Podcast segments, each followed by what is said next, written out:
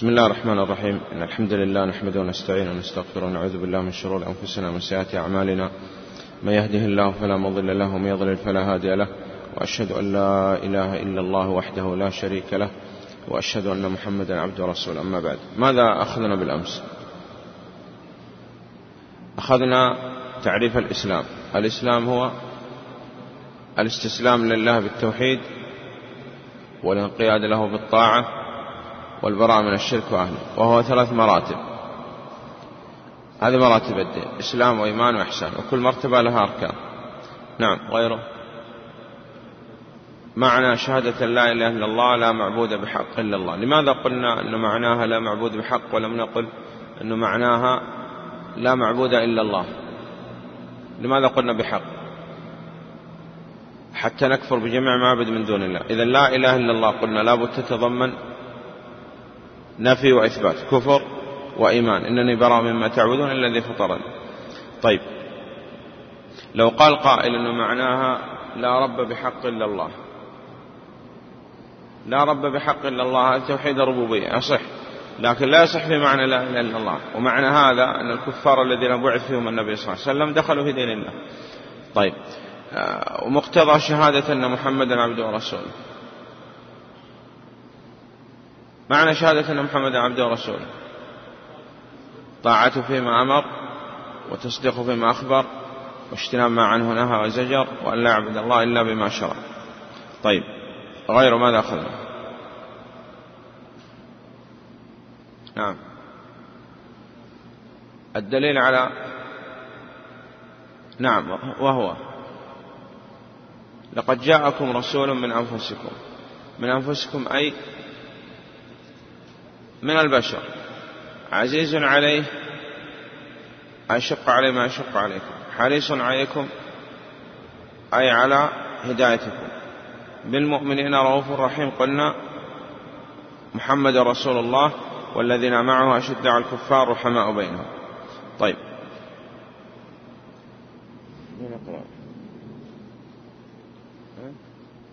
طيب.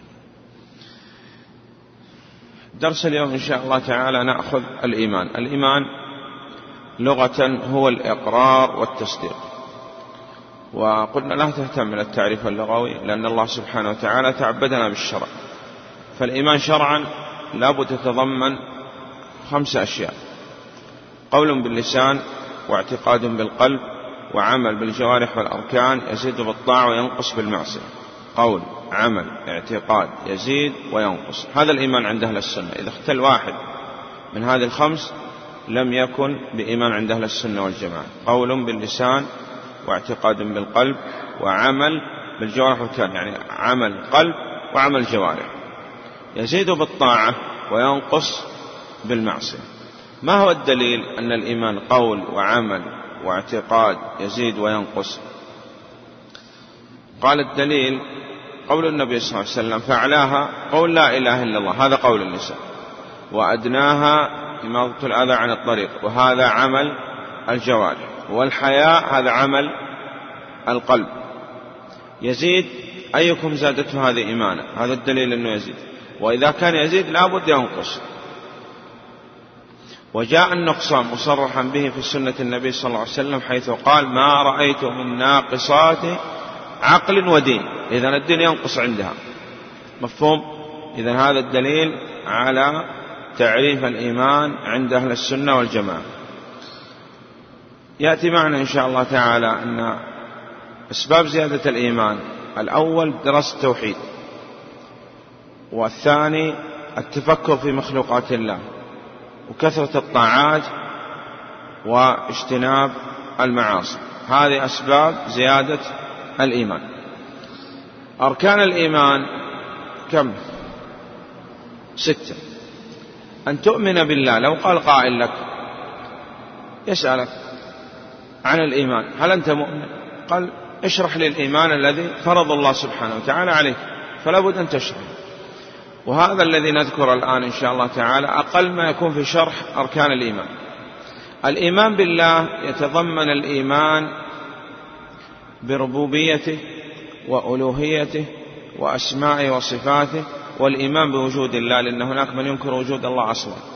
إذا الإيمان بالله يتضمن الإيمان بتوحيد الربوبية وتوحيد الألوهية وتوحيد الأسماء والصفات. وهذا أخذنا تعريف توحيد الربوبية والألوهية والأسماء والصفات.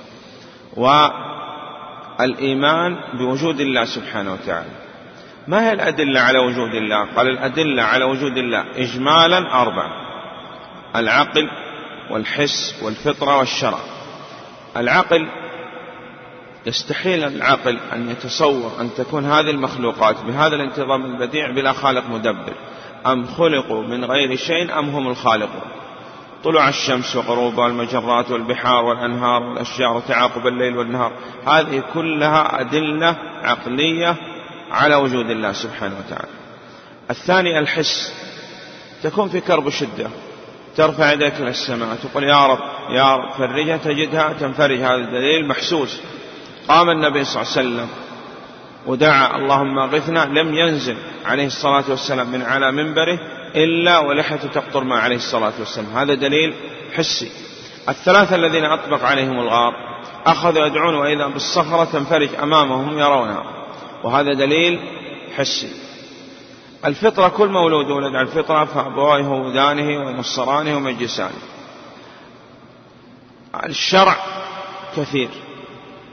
بل ما من آية في كتاب الله على ما ذكر ابن القيم رحمه الله تعالى إلا وفيها دليل على توحيد الله. مفهوم؟ ولماذا قدمنا أولا العقل ولم نقدم النقل أي الشرع؟ قال لأننا نخاطب من لا يؤمن بالشرع. وإذا كان يؤمن بالشرع يكفي الشرع مفهوم؟ نعم. إذا الإيمان بالله سبحانه وتعالى يتضمن الإيمان بتوحيد الربوبية وتوحيد الألوهية وتوحيد الأسماء والصفات والإيمان بوجود الله لأن هناك من ينكر وجود الله أصلا. وقلنا الأدلة على وجود الله إجمالا أربعة العقل والحس والفطرة والشرع وأن العقل لا يمكن يخالف النقل. هذا العقل الصحيح الباقي على الفطرة. وإذا رأيت عقل يخالف للنقل فاعلم أن هذا العقل عقل فاسد. مفهوم؟ نعم. طيب هذا الركن الأول من أركان الإيمان أن تؤمن بالله. الثاني الإيمان بالملائكة. كيف نقول يعني حققنا الإيمان بالملائكة. الإيمان بالملائكة نؤمن أنهم عالم غيبي. عالم غيبي يعلمون الغيب؟ لا قل لا يعلم من في السماوات والأرض الغيب إلا الله. عالم غيبي يعني غابوا عنا لا نراهم. عالم غيبي خلقهم الله من نور. يطيعون الله ولا يعصون.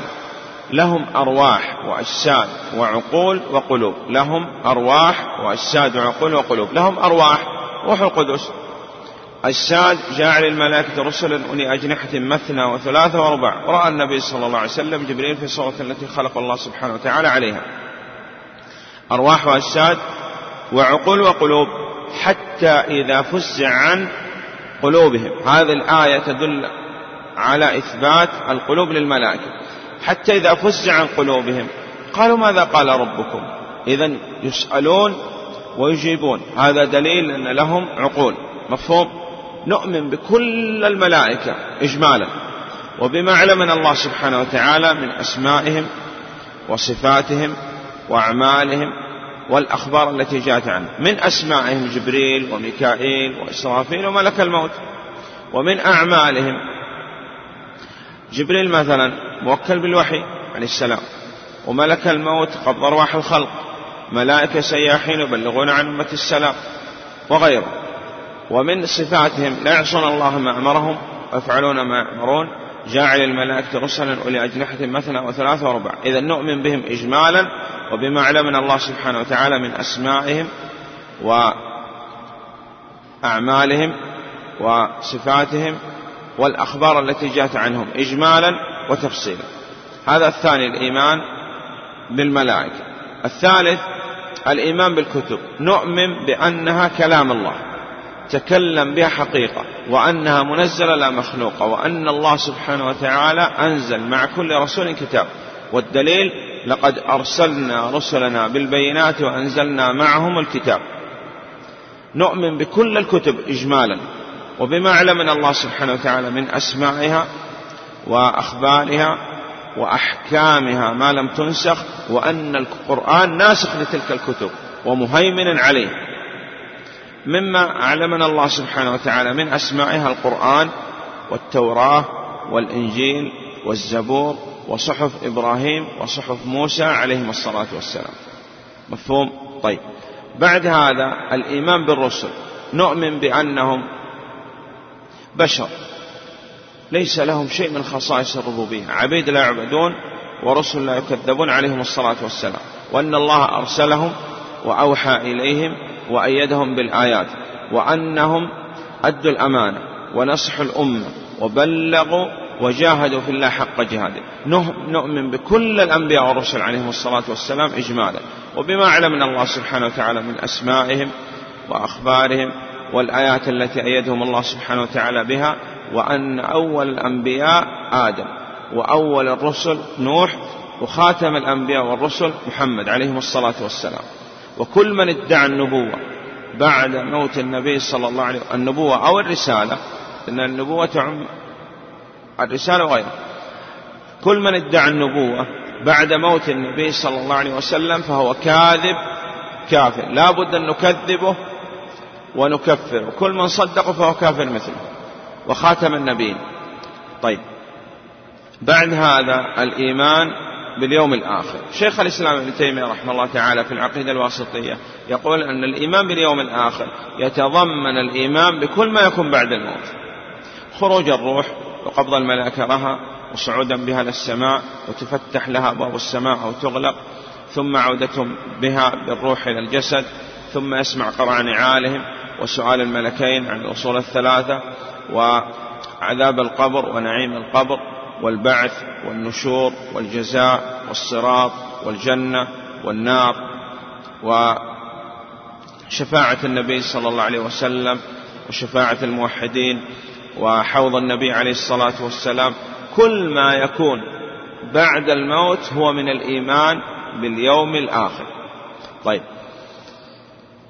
الإيمان بالقضاء والقدر الركن السادس من أركان الإيمان أن تؤمن بأن الله سبحانه وتعالى علم كل شيء.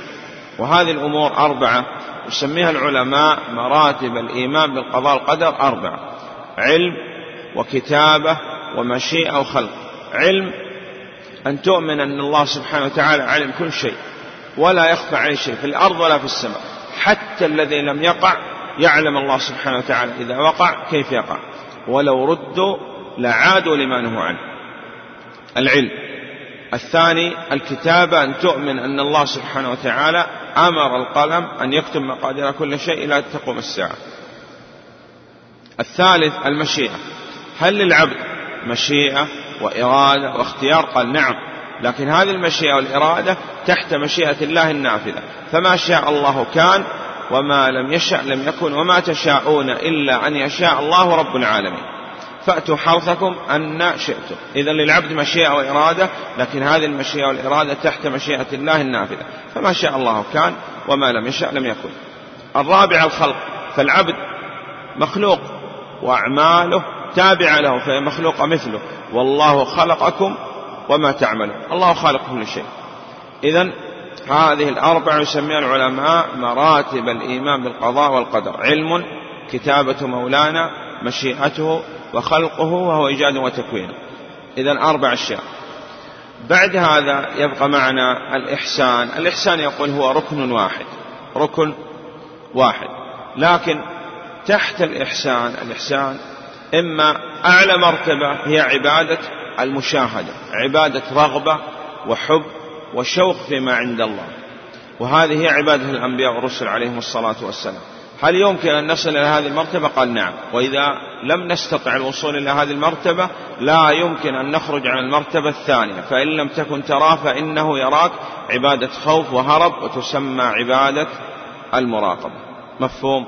إذا عرفنا الإيمان لغة وقلنا لا تهتم إلى التعريف اللغوي اهتم إلى التعريف الشرعية لأن الله سبحانه وتعالى تعبدنا بالشرع. ولا بد في الإيمان من خمسة أمور. قول باللسان واعتقاد بالقلب وعمل بالجوارح والأركان. قلنا القلب له عمل والجوارح لها عمل وأخذ الدليل فعلها قول لا إله إلا الله. أيكم زادته هذه إيمانا؟ هذا دليل الإيمان يزيد. وإذا كان يزيد لابد ينقص. وجاء النقصان مصرحا به في سنة النبي صلى الله عليه وسلم. والإيمان بالله قلنا الإيمان بالله يتضمن الإيمان بتوحيد الربوبية والألوهية والأسماء والصفات والإيمان بوجود الله والأدلة على وجود الله أربعة الإجمال العقل والحس والفطرة والشرع. وأخذنا كيفية الإيمان بالملائكة والكتب والرسل واليوم الآخر قلنا يتضمن الإيمان بكل ما يكون بعد الموت والإيمان بالقضاء القدر له أربع مراتب علم وكتابة ومشيئة وخلق. والإيمان. الإحسان قلنا هو ركن واحد. وتحته إما أعلى عبادة هي عبادة المشاهدة عبادة رغبة وحب وشوق فيما عند الله. أفلا أكون عبدا شكورا؟ قال وجعلت قرة عيني في الصلاة. وهذه قلنا عبادة الأنبياء والرسل عليهم الصلاة. إذا لم تستطع الوصول إلى هذه المرتبة لا يمكن تخرج عن المرتبة الثانية. فإن لم تكن تراه فإنه يراك. ذكر المؤلف رحمه الله تعالى الأدلة على الإسلام والإيمان والإحسان ثم ذكر دليل يجمع الجميع. الدليل الذي يجمع الجميع هو حديث جبريل عليه السلام وهذا الحديث يعني فيه أولا لابد أن نعرف أن طالب العلم قبل أن يطلب العلم لابد أن يعرف حقوق ستة حقوق ستة. حق طالب العلم في نفسه ومع زميله ومع المكان الذي يدرس فيه ومع الكتاب ومع الشيخ أو المدرس ومع العلم الذي تعلم. ماذا يصنع فيه. إذا حقوق ستة لابد يعرفها الطالب في نفسه أمور منها الإخلاص لله سبحانه وتعالى والزهد والقناعة والصدق والثبات والتثبت. الثبات يعني يثبت إذا بدأ بدراسة كتاب لا يترك هذا الكتاب حتى يحفظه ويعرف شرحه. والتثبت يتثبت من العلم. أو العلم أخذ ثم بعد هذا يبدأ يحقق الأحاديث هل هي صحيحة أم ضعيفة؟ هل هذا العلم الذي تلقاه يعني يرجع به إلى ما كان عليه السلف الصالح؟ وهكذا. وأمور لابد وثم عندما جاء جبريل عليه السلام إلى النبي صلى الله عليه وسلم أولا لباسه حسن لأنه جاء يتعلم من النبي عليه الصلاة والسلام. ثم سأل سؤال يعرفه. لكن سأل حتى يتعلم قال هذا جبريل أتاكم يعلمكم. وهذا يعني فيه حسن السؤال وحسن الاستماع أنصت للنبي صلى الله عليه وسلم ولم يقاطع النبي عليه الصلاة والسلام. فلما حضروه قالوا أنصتوا. ثم جلس جلسة المتأدب المتعلم لم يجلس جلسة المتكبر وكما يعني يصنع بعض الطلاب هدانا الله إياهم. لابد أن عندما يعني تجلس في مجالس العلماء أن تجلس جلسة المتأدب لأنك تأخذ علم وهذا يعني علم الكتاب والسنة. طيب وغيره. الثاني حق طالب العلم في المكان الذي يدرس فيه. طالب العلم يعني في المكان الذي يدرس فيه يعني كثير من العلماء كتب في هذه المسائل وذكر أن طالب العلم لا بد يتأدى في المكان الذي يدرس فيه يعرف أن هذا المكان وضع للدراسة لا للأكل ولا للشرب ولا للنوم ولا للعب ولا غيره. مثال الآن يعني أنعم الله سبحانه وتعالى علينا بأن بأن ندرس في المسجد النبوي دراسة في المسجد النبوي الذي يأتي للمسجد النبوي لعلم يتعلم أو يعلمه فهو كالمجاهد في سبيل الله. فلا يمكن أن تجعل هذا المسجد مسجد ضرار. بني المسجد لماذا؟ وأن المساجد لله فلا تدعو مع الله أحدا فلا يمكن أن نجعل المساجد مكان للأكل والشرب والنوم واللعب. ويفتح بعض الطلاب هدانا الله إياهم الجوال ويبحث عن الرسائل أو الألعاب أو غيرها. لا يمكن أن نجعل هذا المسجد فيه شيء من أمور الدنيا. إلا إذا كان شيء يسير يعني يأكل قد يأكل الإنسان إذا كان صائم مثلا بعد المغرب بعد الأذان. لكن لا يمكن أن يأكل من الأذان إلى الإقامة. ثم بعد الصلاة إلى العشاء. والمشايخ يدرس وغيره وهذا يأكل ويشرب الشاي ويتحدث بحديث الدنيا ويبيع ويشتري وغيره. طيب مع زميله المؤمن مرآة أخيه. والصاحب ساحب. ويوم يعض الظالم على يديه يقول يا ليت اتخذت مع الرسول سبيلا. إذا لابد أن تتناصح فيما بينكم.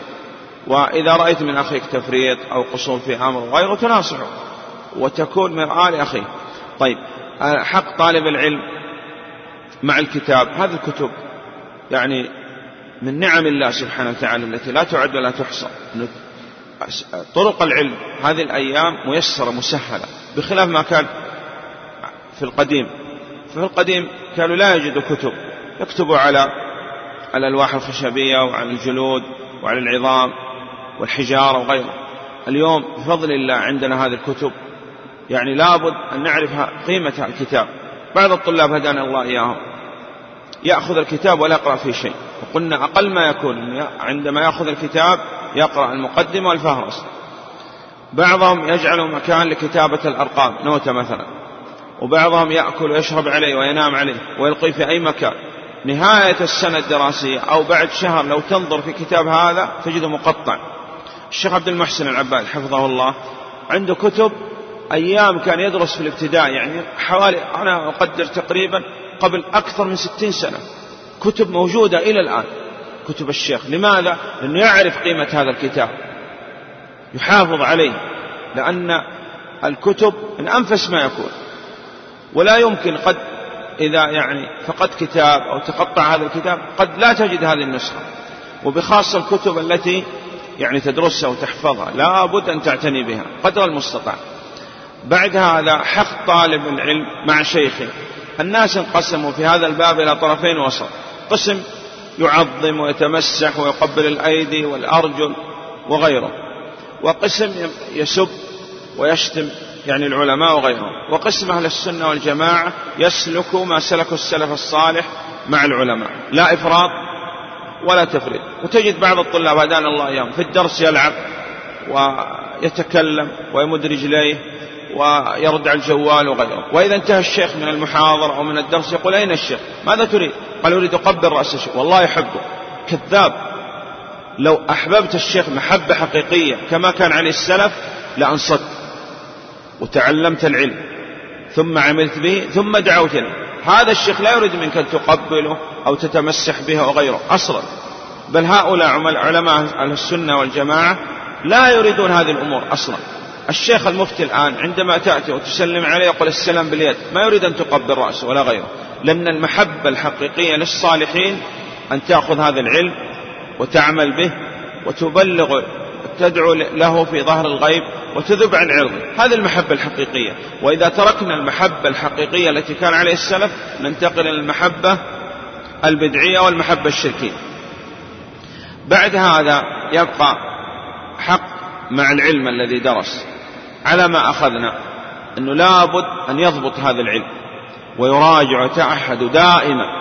في كل شهر يتعهد علوم قلنا علمك الذي تراه في الظلام أو الذي يدخل معك الحمى هذا علم أما غيره ليس بعلم. فلا بد أن تتعهد هذا العلم بالضبط والمراجعة والمذاكرة. وحال السلف أنه كان يتذاكر العلوم. ثم تعمل به. وعالم بعلمه لم يعمل معذبا من قبل عباد الوثن. ثم تدعو إليه ثم تصبر على العلم حتى يضبط ويحفظ ويراجع ويذاكر. تصبر على العلم ثم على العمل ثم على الدعوة. وإذا صنعنا قلنا هذا في الدنيا نجيب بإذن الله عن أسئلة القبر. هذا والله أعلم. صلى الله على محمد وآله وصحبه وسلم. السبت إن شاء الله تعالى. يعني كل واحد منكم يأتينا بورقة مكتوب فيها التقسيمات التي أخذناها. اعتبروا كالاختبار. يعني تكتب هذه عن ظهر غيب. تكتب لنا التقسيم الدعاء والذبح والنذر والخوف وشرح أركان الإيمان. حتى نعرف أنك يعني حفظت هذه الأمور وضبطتها. طيب هذا أقل ما يكون. عندكم في المذكرة موجودة الأمور هذه كلها مع شرح لطيف لأركان الإيمان. في الأصل الشرح يعني مأخوذ من شرح الشيخ بن عثيمين رحمه الله تعالى للعقيدة الواسطية وكذلك من القول المفيد.